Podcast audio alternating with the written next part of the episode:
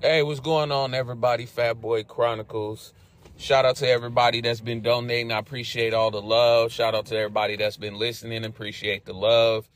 Um, as always, glad to be here up on this podcast. Glad to be breathing on this earth at this time with you. And thank you, thank you again for supporting the podcast.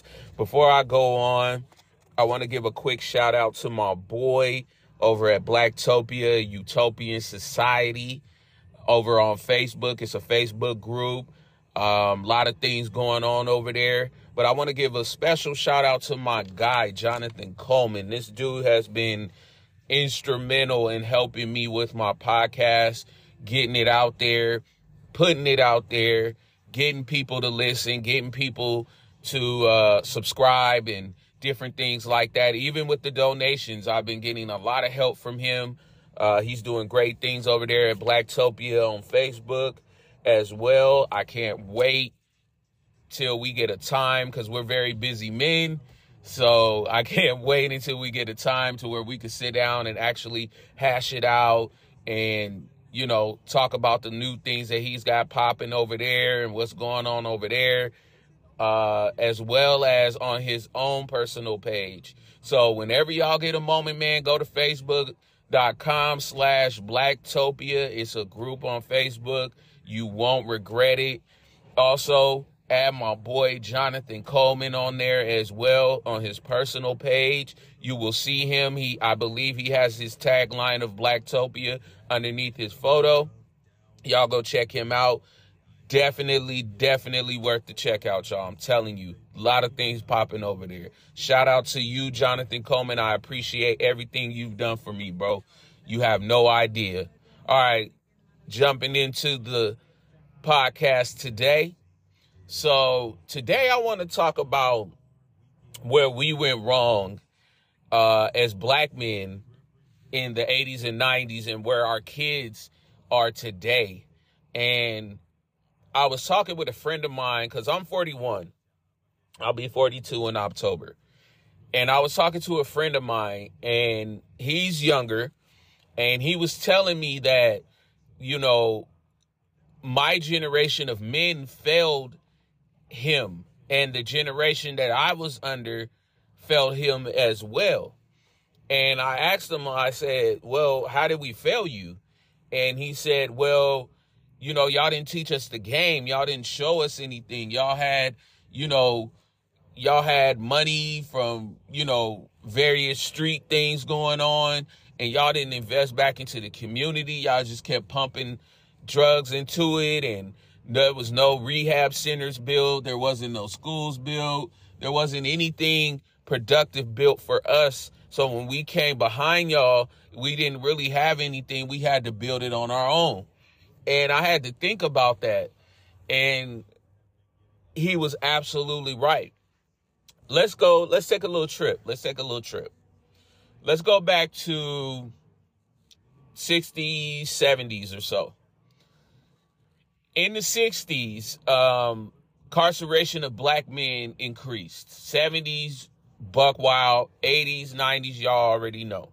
We don't even get you to get into the statistics when the 70s came around, that is when uh, the government basically made it where black women didn't have to have a man in the home.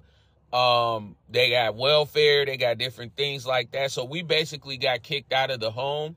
And then on top of that, we felt like we weren't useful at that time. So what we did, we did whatever we had to do to survive at that time. And that time it was selling, you know, drugs, whatever that was at that time in the 70s. When the 80s came, unfortunately, uh, the 80s Reagan era crack epidemic came and it devastated a generation, literally devastated a generation. There is still generations recovering from what was done in the 80s with crack. Um, they also had uh, a thing where it was considered a war on drugs. So they were, you know, mass incarcerating us if they weren't killing us and was they weren't um they were getting away with it. And the reason that a lot of us failed at raising or teaching our young men is because the generation of our men that were supposed to teach us, most of them were in jail or dead. And a lot of us had to get out there and learn it on our own, our own manhood, our own what we're supposed to do with women, how we're supposed to treat women, how we're supposed to uh, deal with just society in general. A lot of us come from trauma and different PTSD situations. I know for me, speaking for myself, I grew up in the hood.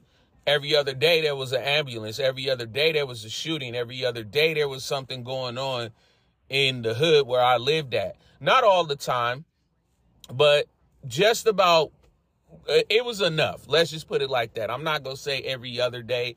I'm going to say it was enough for me to have PTSD.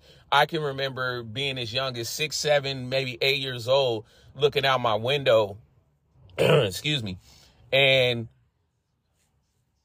the thing is, when I looked out my window, I seen dope fiends and I seen crackheads and I seen I've seen women doing sexual acts for men for a hit and different things like that. But what I seen out my window that night when I looked out, I seen two, you know, crackheads arguing and one pulled out a gun and shot the other one. And he laid there dead in the park where I play at, where I slide on the slide and swing on the swing and different things like that. And I seen all these things growing up. So a lot of men from my generation have a lot of PTSD issues. We have a lot of father issues, mother issues.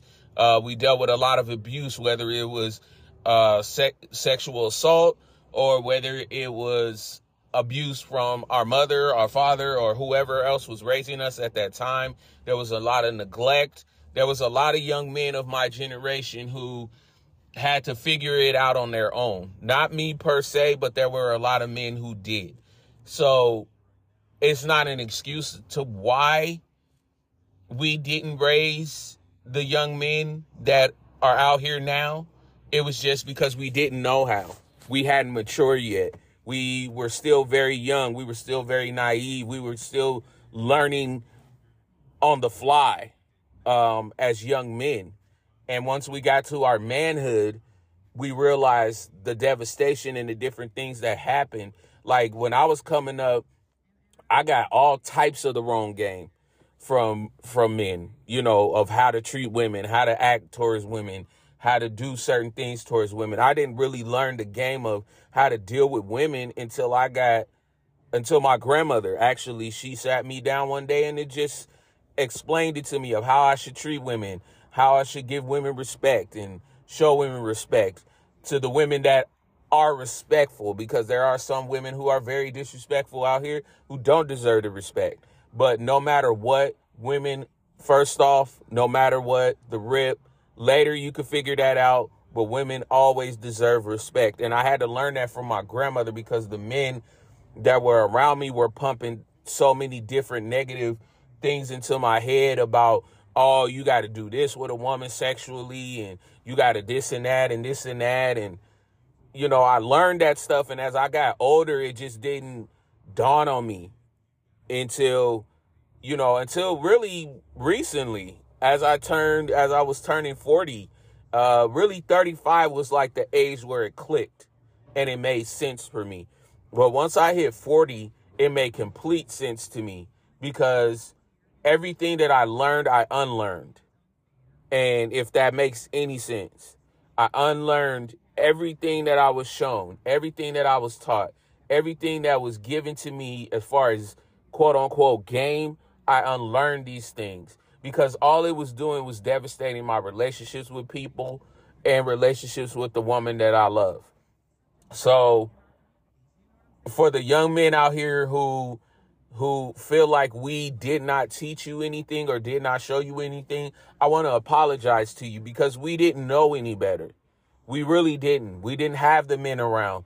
Most of the men, most of our fathers, uncles, cousins, things like that that were to teach us these things they were in jail or dead and we had to learn it and There's no excuse, but at the same time, it was what it was at the time. And I'm so sorry that these generation of young men don't know how to properly express themselves or open up about how they feel or even just simply have a decent relationship. Everything is dictated on the fact of making sex look cool. Like, oh, you have 10 different women, sex with 10 different women. That's cool. Uh, you got three and four and five baby mamas. That's cool. That is so disruptive and destructive to not only the women that you have children with, but also to the children. Because if you're constantly walking around here just having babies and by these random different women, and then you're not raising any of these kids and you're not teaching them anything, then what does that say about you as a man? You know, but again, I can't blame you because you weren't taught any better. As young men, you guys weren't taught any better. But now we're at the place where we can teach you, where we can show you. Any young man that comes around me, I tell them the game straight off. I don't tell them anything sugar coated. I don't tell them anything I don't know. I tell them everything that I do know, everything that I was taught negatively. I don't even give them that part of